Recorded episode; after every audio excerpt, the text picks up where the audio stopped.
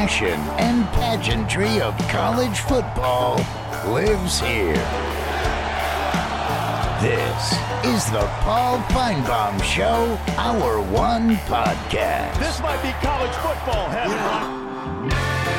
As uh, we continue here the second hour of what has been a pretty eventful uh, program already. It's been a couple of weeks since we had a chance to talk to Michael Bratton from that SEC podcast. Michael, first of all, Happy New Year. Great to talk to you. And uh, I haven't heard from you in a while, so I hope you're doing okay. Yeah, doing great, Paul. Appreciate uh, you having me on as always. And a lot's changed here in just the last week yeah, or so. Uh, that decaying dynasty uh, has decided to move on, uh, and uh, new coach in town. Just your thoughts on really the last couple of weeks at Alabama in particular. Right, and I know I've been leading the bandwagon, like you said, the decaying dynasty and all that, but uh, really caught me off guard that Nick Saban retired when he did, the fashion that he did. No shame in losing in overtime on the last play in the Rose Bowl to the eventual national champions, but given everything Alabama's got coming back, I thought he would have given it at least one more season because I probably would have projected Alabama as the favorite to win it all next season. So fascinating just how that all went down. And, um, you know, I like to joke on my show recently that if you were an Alabama fan that went off the grid for a couple days, man, you came back to uh, Kalen DeBoer, your coach, within 48 hours. Just it, it just seemed like it all happened so fast that uh, it, it's still kind of, I'm still a little numb to it. Well, let's go. I mean, Saban, we know uh, we don't need to d- dig too deep into him. He's a retired ex-coach about to go into TV. Uh, but what about Kalen DeBoer? What are your thoughts on him? I mean, I thought uh, this was as good as Alabama could possibly do given the circumstances. And I know people made it out that, you know, five, six coaches would have you turned them down. I I don't believe that, Paul. In a 48 hour window, they're able to turn around and, and hire Kalen DeBoer. I think uh, the, the sky's the limit. And I think with DeBoer's coaching, with the team he's inheriting, I know they've lost a couple pieces since Nick Saban retired, but I would put Alabama and Georgia, I mean, as heavy favorites to win the national championship with this combination of coaching and talent. And if you're selling stock on Alabama right now, I, am telling everybody to buy it right now. I, th- I think Alabama's a team to watch next year, which shouldn't be a surprise. But th- but this is this is not going anywhere. Alabama's going to be incredible next year. Well, let's talk a little bit more about uh, the SEC because uh, I know we get accused of being a little bit Alabama centric, but that's understandable under under the circumstances. But uh, what about Georgia? I mean, it, it, only Georgia could uh, lose one game in a couple of years, and it just seems like the season was a disaster. Right. Well, thankfully for uh, Kirby, he don't have to go through Saban anymore, right? So, uh, it, speaking of that game, that will be the first SEC game for both of those teams. How about this stat, Paul? I believe Mike Griffith, you know, he just referenced it, uh, but Alabama currently an underdog in that game. DeBoer's first SEC game, an underdog. Yet Nick Saban, in his last 208 games at Alabama, he's only an underdog five times. So maybe this is a new world we're getting into under Kalen DeBoer. But uh, Georgia, like I said, it, will be Georgia and Alabama again, heavy favorites to win not only the SEC but the national championship. Georgia's not going anywhere either, but that's the beauty of the new system, Paul. I mean, that game normally that'd be an elimination game potentially for Georgia or Alabama. It's not next year, so it's still going to be a fascinating game. But uh, it's going to tell us a lot about Kalen DeBoer and, and how quickly he can get Alabama going.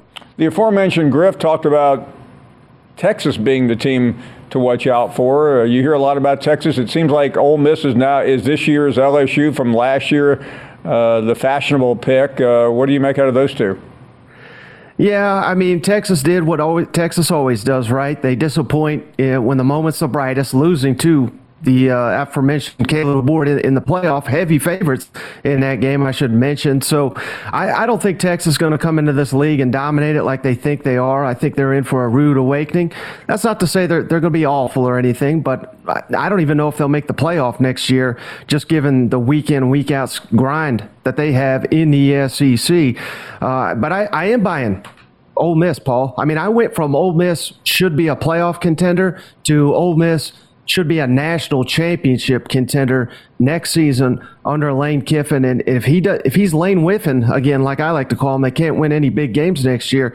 They only have about three on the schedule. If they win just one of them, they're probably getting in at 10 and 2 and they should compete for a national championship if if they don't if they don't make the playoff i, I think kiffin's going to face some very tough questions in oxford well, well, we'll get to some others who may be facing tough questions in a minute. Uh, Brian Kelly won the bowl game barely. Uh, survived the season. It, it, was up and down, but they, they won 10 games, which was certainly uh, good. Uh, Tennessee, it just seemed like underperformed. What about those two? Uh, yeah, again, I mean, two programs here that probably benefit the most, perhaps, from Nick Saban retiring. We don't have to go through, uh, you know, the, just a nightmare that that is Nick Saban and his dominance there in Tuscaloosa. I, I think LSU certainly at a crossroads under Brian Kelly. Year three, this is a, a year they've been pointing to for a while, and I didn't have much confidence in them, Paul, to, to next season, given everything they're losing on offense, that they could take a jump. But that was before they hired Blake Baker, defensive coordinator from Missouri, Bo Davis, defensive line coach from Texas, arguably the best defensive line coach in the country, and, and now Peoples, the defensive line coach from Missouri, they've even hired. So complete 180 i would anticipate from lsu's defense. These are the moves you had to, to make. And credit brian kelly for he won 20 games ball in his first two years yet he's blown up his defensive staff as he should have. I think a lot of coaches would have thought, you know, what I'm doing is working. I don't have to listen to anybody. But credit Brian Kelly for making the moves that had to be made. And Tennessee, I mean, you know me, Paul. I'm always high on Tennessee. I, I, loved what I saw from Nico in the bowl game. I think if they can get an upgrade at the quarterback position, which I I think they will have next year, and all they've got coming back on both lines of scrimmage, I think Tennessee should be a playoff contender next season too. That's a lot of playoff contenders. We have not mentioned Missouri, which uh, was very uh, strong at the end of the season. Where are you on them? Yeah, I, I, hate to keep bringing up the same point, Paul, but I mean, I think the if you look at Missouri's schedule, I thought the toughest one, I believe it's at Alabama. Not to say that's not a difficult game anymore, but without Nick Saban, we just don't know. They'll still be underdogs at that game, but uh, Missouri's schedule lines up very favorably to another 10 win season, possibly as wild as it sounds, Paul, maybe even 11 wins given this slate that they have. Uh, expectations should be sky high. Losing the defensive coordinator, Blake Baker, that's a tough blow. We'll see who they hire on the defense. Uh, he, he did a wonderful job his two years there in Columbia, but this is another borderline playoff team. And I, I think you've already alluded to it, Paul. I mean, I think it's playoff or, or bust for a lot of teams across the SEC. And I think that's just the way it's going to be in the 12 team format, which means we're going to get a lot of upset fans that, uh, that think their team belongs in the, in the field when they don't make it. Michael Bratton with us. A little bit of breaking news happening as we speak. Ohio State has officially named Ross Bjork as its next athletic director. He was at Texas A&M, formerly at Ole Miss. Uh, he was at Ole Miss during the Hugh Freeze debacle. He was uh, at A&M where he gave Jimbo Fisher that big extension. Uh, I'll, move, I'll, I'll, move on to a couple of other programs here before we go, Michael. I want to get uh, your take on Arkansas, first of all. That's a program that made a lot of news in the offseason with Bobby Petrino, but it doesn't scrape away the disaster of a season that uh, Sam Pittman put on the board. Right, you're not going to hear me mention the playoff with the Razorbacks right now, but I w- would say just quickly on A and M, you got rid of Jimbo, you got rid of Ross Bjork. Uh, it's a great day to be an Aggie, in my opinion. But uh, yeah, Sam Pittman and company. Mm, I mean, two seasons of disappointment in a row. I've never in my life, Paul, seen a, a coach made a coordinator change like Bobby Petrino and seemingly win back the vast majority of the fan base. Bobby Petrino is just simply beloved there in Fayetteville. So hopefully that's uh, you know cause for for joy and maybe a, a, season of turnaround and where they can exceed expectations, which would be the first time since uh, their nine win campaign three seasons ago. I just right now I, I just don't have a lot of faith in Arkansas, unfortunately. Uh, Hugh Freeze did a great job of winning the press conference a year ago. He, he won the offseason. He's even uh, done very well in recruiting. But if you go back to what his last three games, losing to uh, New Mexico State, blowing the Alabama game. We all know about that. And just, I don't know if you can tank a, a, a bowl game any more than he did against Maryland, uh, and then and then say afterwards, well you know, I really didn't spend much time on the game. I was too busy recruiting. And, and then uh, really still not sure what's happening in the offseason. Two of his top assistants gone, no explanation why. Uh, and I'll, I'll, I'll defer to you for the rest of the conversation here. What about it? Yeah, leave it to Auburn, Paul. I mean, Alabama greatest coach of all time retires, yet it's Auburn that's in dismay, that's in turmoil, and that's just pathetic. I mean, they should be that that should be a sign of joy that they were rolling Toomer's Corner. It should have been uh, you know the off season of hype on the plains, but here we are. Hugh Freeze season play calling duties once again. Defensive coordinator, like you said, took a demotion to go work for a dead man walking Billy Napier down there in Gainesville. Uh, th- this is just awful. And, and, I don't. I'm trying to figure out what is, you know, why is Hugh Freeze getting all this hype? All he is is Gus Malzahn with baggage. He's never won anything big. He's got a losing career SEC record. There's that's there's no vacated games in that mention. Yes, he's beat Nick Saban twice. He's also lost to Vanderbilt twice, lost to New Mexico State, and not only lost but lost in a just a horrific fashion. Uh, I'm, I'm trying to figure out why anyone it would be excited on the plains right now. Well, Michael, you've left me no choice but to ask you about Billy Napier. Uh, I mean, whatever I said about Hugh Freeze, you can quadruple it for Billy Napier. What's going on down there? Right. It, uh, you know, Lane Kiffin, if he has a big year at, in Oxford, who knows? He may be in Gainesville uh, this time next year because, uh, you know, Jedd Fisch, the Arizona coach, took the Washington job. A lot of Florida fans were upset. Why are they upset? Because Jedd Fisch, GA at Florida, that's who they wanted as their next coach. It's not to say they won't get him, but uh, that's just the current state of the Florida Gators right now, Paul. And I, I, I even looked at the numbers, next season's opponents. I looked at every team that, that every SEC team is facing and their combined records from 2023, and Florida's is astronomically higher than any team in the SEC. Toughest slate. We already kind of knew that, but just looking at the numbers, I mean, it, this seems like it's going to be a train wreck waiting to happen. They do got a good quarterback though, and an outstanding five-star freshman. So there there is some hope in Gainesville, but uh, losing players in the portal to key rivals. I mean, I, I would be stunned if Florida makes a bowl game next year. Yeah, and, and that's really the hard part uh, to figure out is really what, what what's a number. Uh, this year we were talking a winning record uh, would maybe do it. But let me let me read you this comment here. You've, I know you've seen this Scott Stricklin who hired uh, Dan Mullen uh, at at Gainesville, and of course he hired Billy Napier. Most people uh, thought maybe LSU should have hired Napier. Nobody thinks that anymore. Uh, in an interview the other day, Stricklin said uh, about Billy Napier, "I don't care; it doesn't matter. It's made. It's a made-up term talking about is Billy Napier." on the hot seat, he said that has nothing to do, or it has nothing to do with reality. I realize he's the man, he's the pitcher of record. I'm not sure what else he could say. Right, because if he says Billy Napier's a disaster, then that means he's a disaster, and he's probably gone too, Paul. So uh, I think he has to back his man. They've, they've kind of painted themselves into a corner, but uh, for, and, and I don't necessarily blame Scott Stricklin for this, Paul. But Florida has always had a historically uh, awful non-conference slate outside of the uh, obviously the Florida State game, but they have unfortunately ramped that up at the wrong time. The, the worst I've seen Florida in, in decades. Yet the non-conference is, is more brutal than it's ever been. Now getting into uh, obviously a much more difficult SEC. I mean, if they win five games, we may have to give Billy Napier Coach of the Year as he's getting fired. Michael Bratton, we have not seen him in a long time. I missed that. What, what, a, what, a, what, a, what a reunion. And it feels so good. Hey, Michael, thank you very much. Great to see you. Uh, we'll see you soon. Michael Bratton joining us from that SEC podcast. We need a break after uh, our last two guests. Your phone calls next.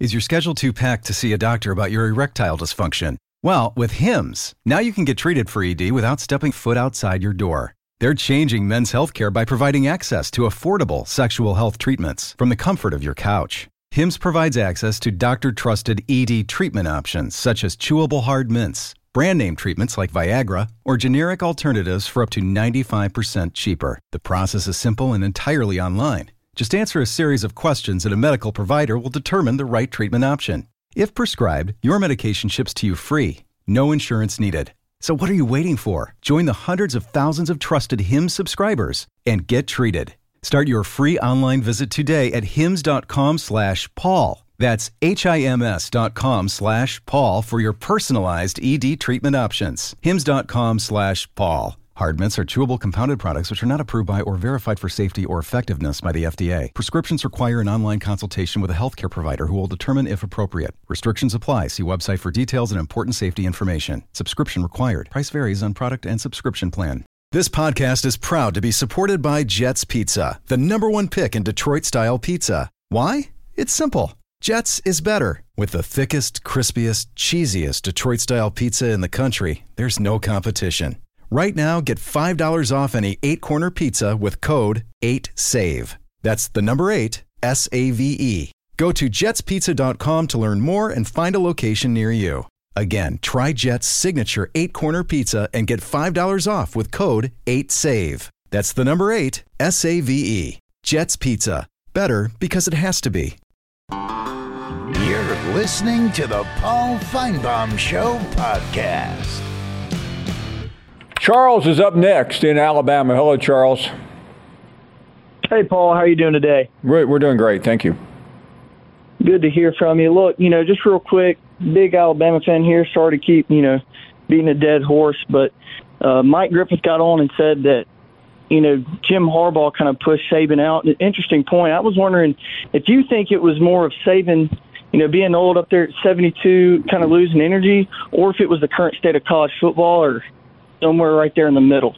Charles, I don't think that game had anything to do with it. Uh, to me, when when Alabama beat Georgia, that made Nick Saban's departure easier for him. He had uh, it's not personal because uh, you know he and Kirby Smart are close, but he really ended uh, the greatest threat to his run in Alabama in terms of dynastic uh, success. I think he had been thinking about it for a while, maybe even last year but it was hard. It's hard to walk away when you have the type of talent that he has. And but I, think having to deal with players and, and the portal eventually drove him out. And what I mean by that is you just, I don't think any of us realize, I, I, I get it anecdotally, but what you have to deal with as a head football coach when 25, 30 players come in with their hand out saying, I'm going to Georgia, I'm going to LSU, I'm going to Florida State if I don't get this. And, and then Saban has to say, well, give me a day. And then he has to go to boosters and say, I need 100,000, I need 200,000, I need a million, I, I need whatever it is. That drives that, that will drive anybody crazy, especially somebody as successful as Nick Saban. Yeah, no doubt. And, you know, Saban was hired when I was seven years old. So he's really the only coach that uh, I've ever got the root for. I was just wondering when when DeBoer does what I think he'll do, and we beat Georgia and make the playoff. Do you think this show will survive? I hope so. we don't. Uh, so we'll we, we, we uh, unlike unlike Coach Saban, we're we are not interested in ending this run here. Yeah. There you go, man. Hey, roll tide. All yeah. have a good one. Yeah, I know everybody. People ask you that all the time, but uh, I uh, I feel like there's a lot of uh, dirt we need to uh, plow through uh, before we go that way. Hey, thank you very much for the call. Billy is in Philly. You're on the air. Hello, Billy. Hi, thank you, Paul. A friend of mine asked me to ask you this question. It's about reasons why Saban may have uh, stepped down. He has. He suggests to me that the Brandon Miller affair, where he's really got us a free pass, discouraged him and it was something that maybe in the back, I don't think it determined what he made his final decision, but it helped help him feel that things weren't quite the way they used to be. Is that? Do you think that had any role at all in his thinking? I mean, I think we do. Making a safe guess here would accurately predict that Nick Saban didn't like the way that went down. Uh, Correct. It really made the university look pretty shaky and yeah. everybody was all in on it. And I mean, I'm glad Brandon Miller got out of there. He's having a big career with the worst team in basketball, or the second worst team. But he uh, he was able to disengage, and um, I don't I don't know if there was enough evidence to really make a case anyway. But I, I think it's an I think it's an accumulation of a lot of things. I was most uh, concerned about his future when he bought that house, Billy. Uh, okay. He, uh, you know, he's got his house in Tuscaloosa. He's got his lake house. He has another house on the on the uh, Gulf in Mexico, uh, on the Florida side. And then you go and spend eighteen and a half million dollars and buy a house in Jupiter. To me, that tells me you're starting to plan your future. Yeah. Okay. Okay. Yeah, I think that's true too. well, I don't know if this thing has anything to do with it or not. And I, I kind of feel if it, if it did, it was kind of in the background. Well, I, I, think it. I, I, think it's part Very of the much. puzzle. But when you when you watch that happen, uh, I, I, know for a fact a couple of years ago there was a player that that had his hand out to the tune of many millions that, that Saban needed badly. And probably would have won the national championship last year, but he passed because he couldn't deal with that.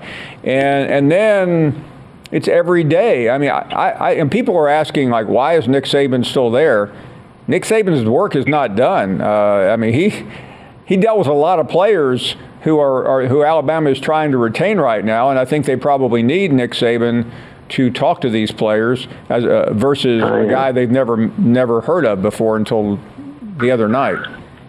Yeah, that makes a lot of sense. That makes a lot of sense, and I hope it works. I'm, I'm rooting for this new guy, and I think that um, um, you know the program is going to. They probably won't win a national championship right away, but I think the, the program is in good shape, and I think DeBoer is a good choice. How's uh, how's Philadelphia today in the aftermath of the Eagles' loss? well, we have our first snow. We've been told for about 21 times we're going to have a big snowstorm. So we finally have our big news is that we have three and a half inches of snow, and they had no school.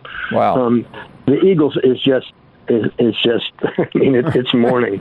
It's, it's, it is, it is just. Yeah, I mean, a lot, a lot, of people don't realize the connection to the Eagles in that community. I mean, it's a big deal. It's not just uh, another NFL franchise. Billy, thank you very much. Yeah, it snowed everywhere uh, from Alabama to Mississippi. Uh, a friend of mine in Knoxville told me earlier they had eight or nine or ten inches of snow. They had to move the basketball game up. Uh, it uh, it has been a mess out there, uh, and I, I know a lot of you are home today as opposed to being uh, wherever you normally are. We appreciate you uh, being a part of the program. David is up next. Uh, hello, David. Hey, Mr. Finebaum. I, I, appreciate you taking my call. I'm a longtime listener, man. I'm a huge fan. Uh, but first of all, I've got to thank you for the time you spent with my, my daughter down in Alabama one one Friday afternoon. She was there at your show, and she was so impressed with how how, how much time you spent with the fans and engaging the fans. Uh, I used to be your number one fan. Now she is. Uh, so thank you well, for thank that. You. Thank her. Oh well, she she's an awesome girl. Second of all, uh, you're a genius. I don't have to tell you tell you that if you know that. Uh, you know that most of the South and and the and United States is snowed in, iced in, frozen in, and, and your first two guests um, must see TV and must listen to radio. Uh, but but I got to kind of take uh, homage with you on on the reason and you say you had Mike Griffith on was to discuss T. Rob and the situation between Alabama and Georgia T. Rob, and I don't think Mr. Griffith even talked about it. I think you're right, uh, David. That was the reason we had him on, and uh, he somewhat ha- hijacked the segment. well, I, I, I know he's he's uh, very smart and, and very wise. I'm not going to go quite scorched earth like Jim did, but you know, do you, do you, why do you think he wanted Dabo? Yeah, I mean, I mean, first of all, I don't know how anybody who understands anything about Alabama would have thought Dabo Swinney should be hired. And uh, I respect Dabo Swinney's success, but I've said it many, many times because I've been to Alabama many, many times people in Alabama just don't like Dabo, uh, and I, I don't know what it is. Uh, but he was never ever going to get that job. And Mike Locksley is a is a really great football coach, but he would he, he certainly wasn't in the top three or four. Uh, to insinuate that Lanning didn't want it, I don't know whether Dan Lanning wanted it or not. There was a $20 million buyout, and I, I also don't think it's very difficult to understand why Greg Byrne would have landed on, on DeBoer with his credentials. Well, you're right. And, and my last thing, and I'll get off, and I know you got a long discussion. What if this would have all happened a year earlier? If if Coach would have, Coach Saban would have retired, and DeBoer would have got the job a year earlier, and he would have had the exact same results as Coach Saban, the the loss to Texas, the struggle South Florida, and then a losing the semifinals. How how would the fan base handle that? Uh, yeah, I I don't think it really mattered when, when uh, and thanks for the call, when Coach Saban re- retired, I think the fans were always going to uh, react the same way in, in, in, a state of shock. I, am glad he, he, he did it this way. Uh, I think this was an amazing season for Alabama. Uh, it, has been said many, many times that this was probably Nick Saban's finest coaching effort, and I and, and that's been said because there was so much une- uh, uncertainty at the beginning of the year. Uh, not only did you have the Texas loss and, and the debacle against against South Florida, you had Lane Kiffin the next Monday tweeting that the defensive coordinator wasn't calling the plays. I mean, there was a lot being thrown into the uh, pot, and for, for, for Coach Saban to uh, to win that Ole Miss game, that was maybe the most uh, critical game of the year, because Ole Miss to me looked like the better team going into that game, and then the the battle against A and M, which was difficult, and Tennessee, and you know, the Alabama Auburn game speaks for itself, and then to and to knock Georgia off, something a, a lot of people just didn't think was possible considering uh, the Georgia run. Anyway, we're over uh, into into the next segment here. We better get out of here before we get uh, back to your calls. More guests to come. We'll be right back. This podcast is proud to be supported by Jets Pizza, the number one pick in Detroit style pizza. Why? It's simple. Jets is better. With the thickest, crispiest, cheesiest Detroit style pizza in the country, there's no competition. Right now, get $5 off any eight corner pizza with code 8SAVE. That's the number eight, S A V E. Go to jetspizza.com to learn more and find a location near you. Again, try Jet's signature eight corner pizza and get $5 off with code 8SAVE. That's the number eight, S A V E. Jet's Pizza. Better because it has to be. Hi, it's Mike Greenberg letting you know ESPN Bet is ready to take you through all the biggest sports moments this spring. The official sportsbook of ESPN has exclusive offers and markets from Scott Van Pelt, Stephen A. Smith, and me, plus many more. From the playoff intensity to finally getting out to the ballpark, there's no better time for sports fans. Sign up today. New users get a bet reset up to $1,000 in bonus bets if your first bet doesn't win. Download ESPN Bet today. What a play! Must be 21 plus and present in select states. Gambling problem? Call 1 800 GAMBLER. Terms and conditions apply. See app for details. You're listening to the Paul Finebaum Show podcast. Come back. Let's uh, check in with Bucky, who is next. Before I tell you about LSU and Alabama Thursday night. Bucky, hey, you're, hey, on, Paul, you're on the air. Good me? afternoon. Hey, Paul, it's Bucky from Northport, Alabama. I want to talk to you about, um, you know, a couple things. First off, it's, you know, the, the transfer portal reopening for Alabama, but not for other teams, right? And then also, firstly, I wanted to talk to you about um, your emotional reaction, right, when Nick Saban retired. Because I can tell you, for me, what I did, I was at the gym trying to get my life together and whatnot. I saw the news and I cried at the gym right? And then I I did another set of bench press, and then I cried again, and then I left. I bought myself an entire pack of cigarettes, smoked the whole thing. God, that was awful. I ain't never done that before. I mean, that felt horrible. You know, I don't remember much after that, if I'm being honest. But apparently, according to my phone, I listened to two hours and 34 minutes of Dixieland Delight and Sweet Home Alabama. So well, well, I think you did it better than I did. Uh, well, thank you, Bucky. Uh, listen, it happened while we were on the air, so uh, we our, our biggest concern was just trying to process it and, and, and, and get the story out in as many different uh, ways as possible. It, it really started to hit me maybe over the weekend uh, when the reality of the week was slowing down and uh, the fact that he wouldn't be there anymore. That that was uh, a lot to, to, to handle. Uh, Susie is in Georgia. You're on the air. Hello, Susie. Hi, Paul. Thank Hi you there. for taking my call again today. I, one of the things I meant to mention to you yesterday is I loved Mad Dog last week on your show. I'm a big fan of his. He's amazing. Um, you know, he is. He is amazing, and and uh, I just wanted him to know that he's got a lot of fans out there. Um, and my other thing is, oh my God, I complimented Jim yesterday, dear Jim, um, and then today, and I certainly don't agree with what was his name that you had on Pat. What was his name that that Jim was doing the Mike, tirade on? Michael, uh, Mike Griffith. Oh, Mike Griffith. Thank you. Sorry about that. my 75 year old brain. Um, but Jim, I, I just have a quote for you because I don't ever quote the Bible. Paul, I'm a Christian, but I don't ever do it. But Jim loves to quote the Bible. So Jim, please go read James 126. If anyone thinks he's religious and does not bridle his tongue, but deceives his heart, this person's religion is worthless.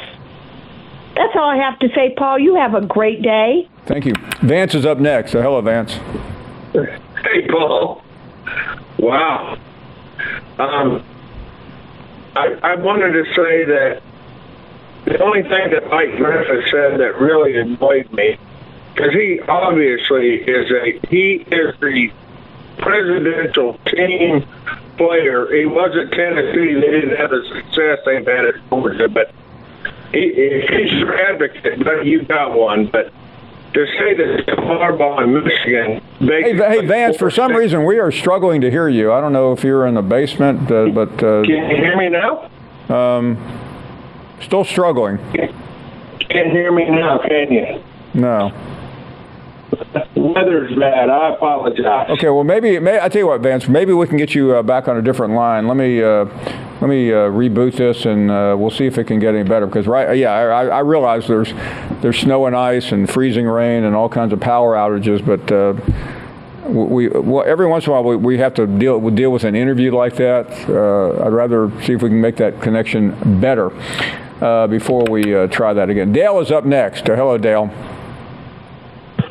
Hey, Paul, I'm a newbie. I, I've watched the show for years, and uh, like, like Nick Saban, you're a legend, buddy. But uh, I'm from Chattanooga, Tennessee, and uh, my question is, I mean, the other guy that was on there earlier answered a lot of my questions, you know, with the new coach coming in Alabama and stuff, and, and the transfer portal. But uh, I was, uh, you think uh, with the NIL programs that Tennessee's going to be able to compete for the championship soon?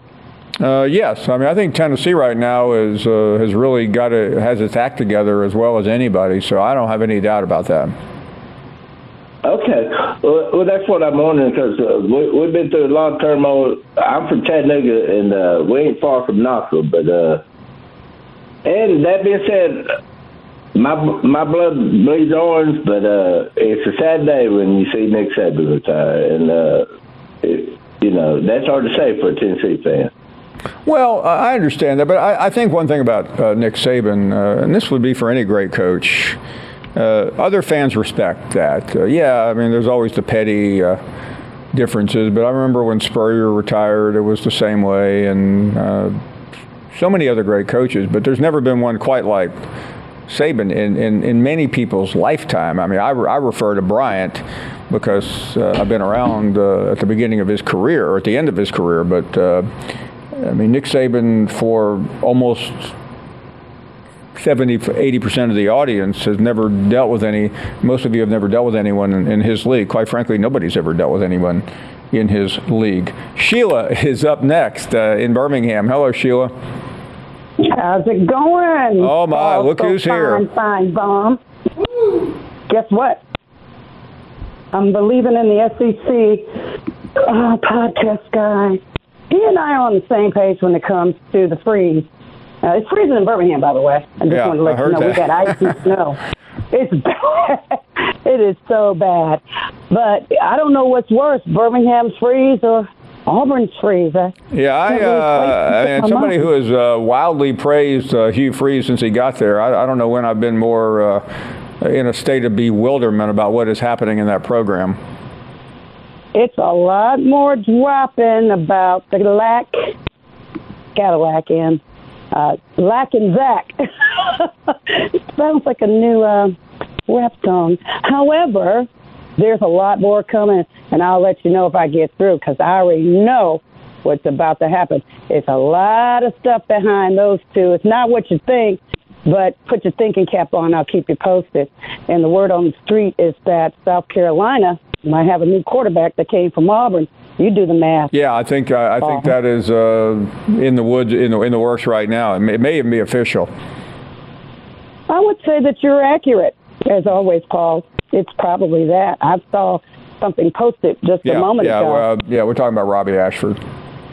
Yeah. So what do you think about that, Paul? Well, I certainly don't blame him for leaving. Uh, I think the way the end of the season was managed was abominable. We have a guest on in a yeah. few minutes who is going to try to get into some of the weeds about what Hugh Freeze has said and what has actually happened, and the two do not compute. They don't compute, and I think I'll be listening to that. But I'm here to tell you there's more to come. There's a lot of you know, these coaches that go there, and you know the Plains real well. It's like it's a different culture than Alabama. We know this, but there is a culture. It's like a secret thing on the Plains. It's just like you never know what's going to happen at the Iron Bowl if you're playing on the Plains. It's the same thing. And I think what happens when these kind of coaches come in, uh, first of all, Hugh Freeze you know, he's a dig in kind of guy. You really can't tell him what to do with this program. I don't care who you are or what it cost him. I think he's just a dig in kind of guy. But I have to agree with the SEC podcast all about Hugh Freeze. I mean, why? I mean, but I will say this because I'm an optimist at the end of the day. He's got, if he thinks he's got something to work with, he's going out to create the Hugh Freeze formula. Okay, I'll give him that. I'll be there to watch it all go down, but it better be real, and he better bring it because yeah, you no know, Sheila, the thing that, I, no, that I, have learned, and I've been around Auburn a long time, as you know, because I've known you a long mm-hmm. time, is right. that the people that, uh, if, if you're the Auburn coach, you you can, the Auburn people will will cut you slack. This is not you don't have to win the right. you don't have to win the national championship. You could even lose a game, but you better compete and you better do everything. Right. And, and that's the thing that I'm concerned about at Auburn. They absolutely blew that game against New Mexico State, and I remember talking to Freeze oh. the Friday before the Iron Bowl, and uh, you know he said, "Well, we just couldn't get it together." I mean, hey, that's your job, man, to get it. You're being paid eight million dollars a year, and uh, you didn't have to take it. You had a cush job up there in Lynchburg, uh, playing nobody every week and, and, racking up a 11 and one record. But uh, he took on the challenge because he's been desperate to get back in the SEC, and now he's back in the SEC, and it looks like he's a little bit overmatched. I think you're right, Paul. I think he is overmatched. And I think the one thing you said that about Auburn culture, and since that's the buzzword of the decade, the culture, um, I think one thing you did say, Auburn, unlike Alabama, with a new coach, they'll cut you some slack. The, the fans will be like, yeah, yeah, give him a chance. You know, he's new. He doesn't understand. Alabama's never going to cut you slack. No, you know, Kalen's got to bring it. You know, that's just the culture of these two schools in this state that you know all too well. But I think now, I think you're right. I think the key word you said was, you know, Hugh Freeze, you're paid to compete regardless of who you like, who you don't like, who's in your ear, who's not in your ear. You are paid to compete. And unfortunately, I think he is not the competitor that Auburn needs or, or, or that, that is good for Auburn. But I'm I'm I'm I'm one of those fans who's willing to give you a chance. So we'll wait to see what happens in the season. He better bring it. I'm telling you, if he doesn't bring it, Paul, if I get through, I'm going to be all over free. No, sure. Be- you, you are going to be in a boat with a lot of people. Hey, I love to talking to you. We have to run because we went way over there, but we are back with much more.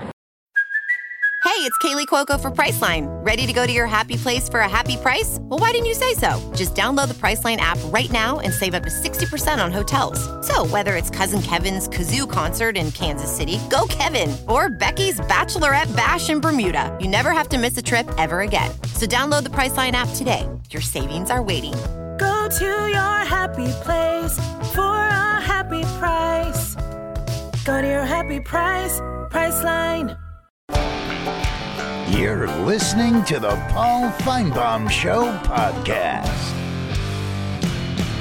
Welcome all of you back here. We'll uh, get into the Auburn situation in more detail next hour. Let me uh, check in with David up next in Missouri. Uh, hello, David.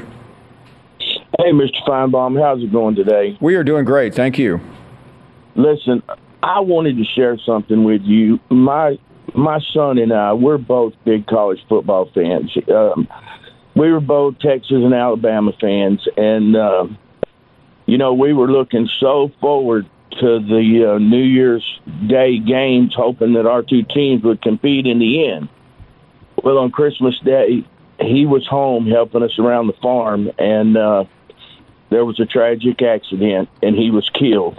Oh my goodness! And uh, but I just wanted to share that uh, all the little bitty things we keep hearing about you know, people's griping and moaning. It's uh, it's the love of the game and the love that we share for one another that that keep this sport growing and improving. And I, I just would like people to remember that. David, My son was uh, if I could ask you a question, uh, tell it, tell us uh, what your son's name was, how old he was, and, and tell us more about him. Uh, his his name was Dallas Palmer, Okay. and he was 24 years old. he Oh, man. was just starting out in his own businesses. He had been to college. He was doing quite well. I'm disabled, and so he lived uh, in Springfield, Missouri, which was about 80 miles from us. Sure. And so he would come home on the weekends to Right. help us with the farm. And uh, it was just a tragic accident involving the tractor and an auger and uh, it if I'd have been standing next to him, they tell me it wouldn't have mattered. I wouldn't have been able to do anything.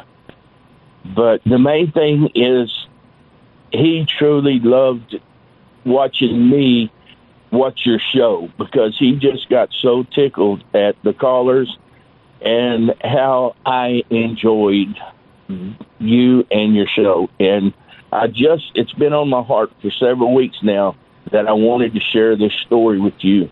He, he was a great young man, and his mom and I right now are both in tears. But I, my my wife, she gives me the biggest hard time about she can't get your uh, jingle out of her head when she's at work at the local hospital. Wow. And she called me one day at the hospital and she said, I cannot get the Paul Finebaum show out of my head. Well, David, uh, I just wanted. We're, we're about to end the hour, but I want to thank you for, for sharing that, and, and I'm so sorry to hear about Dallas, and uh, I I just uh, my my heart uh, goes out to you, and all I know everyone's prayers are with you and, and your family, and uh, we hope we hope good ti better I sure times in the new year. Thank you so very much.